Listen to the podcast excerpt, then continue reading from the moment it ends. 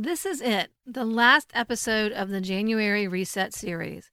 A month spent cleaning up our ministry and biz clutter to make room for the new opportunities God has for us in 2023. Are you ready to talk about financial stewardship? Let's dive into episode 96 of Just One Simple Thing.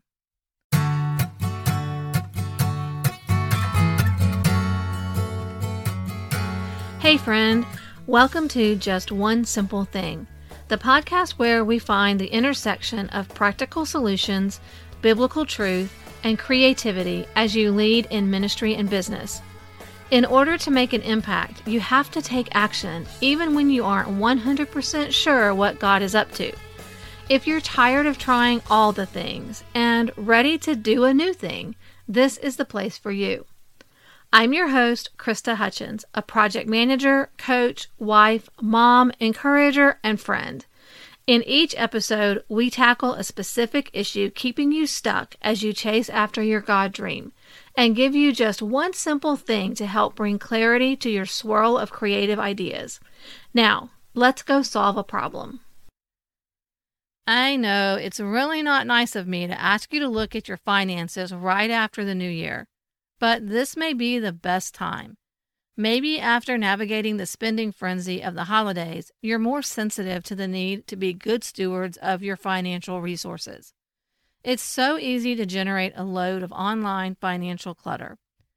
$5 per month here, $29 per year there. Before we know it, we've burdened ourselves and our ministry with monthly and annual obligations, and they restrain our ability to freely respond to needs that arise and keep us from paying ourselves. In his first epistle, the Apostle Paul instructed the churches in Asia Minor in living for God and included an instruction we can use to evaluate our financial commitments. Each of you should use whatever gift you have received to serve others as faithful stewards of God's grace in its various forms. God's grace has many forms, to some, He's extended His grace in the form of financial resources that we use to share His message in various ways. And Peter has instructed us to use those gifts to serve others.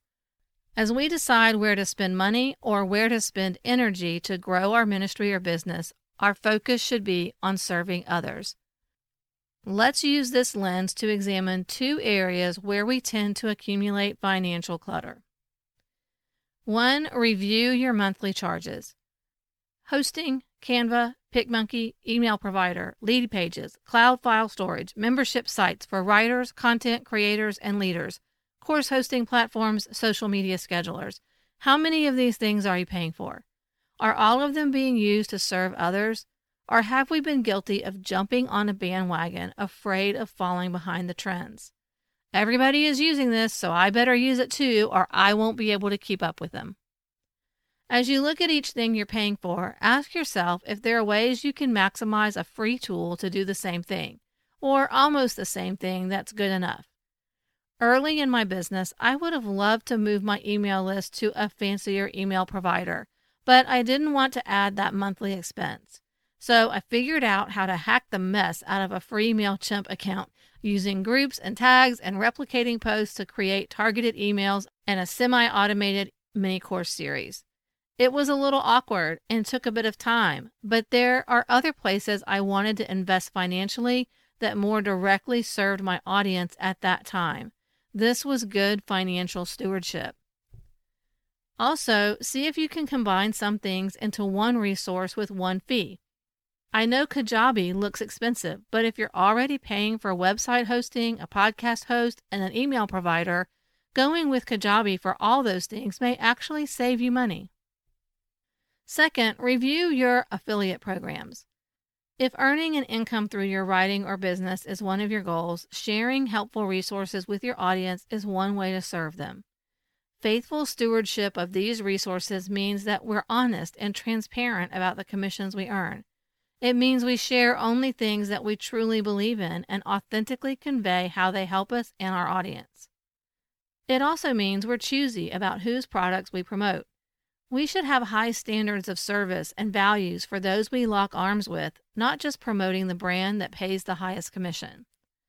Plus, it can confuse your audience if you promote similar offers from different people.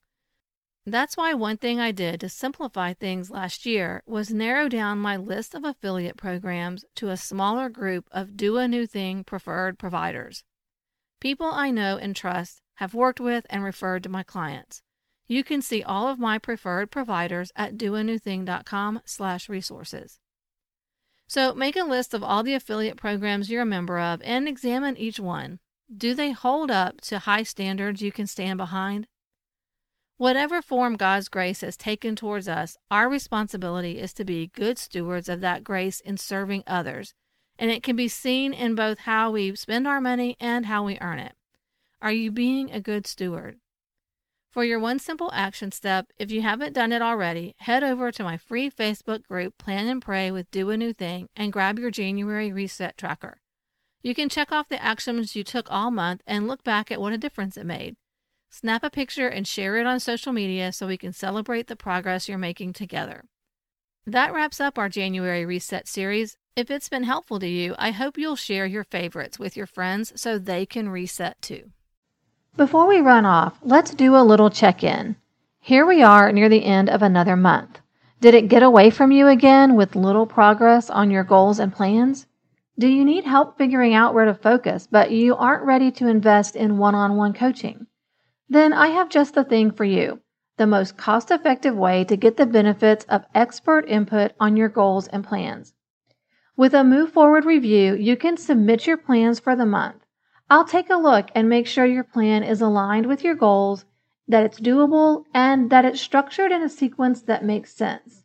Then I'll email you my feedback along with resource recommendations for areas where you may be stuck, and perhaps a little tough grace if you need it, just like I give in my one on one coaching calls. Y'all, I'm just being honest here. This is the biggest bang for the buck of all my products and services. If you've ever wanted an affordable and time efficient way to benefit from my project management experience, this is it. You can get all the details at the link in the show notes. And remember, clarity comes from action, and action can be just one simple thing.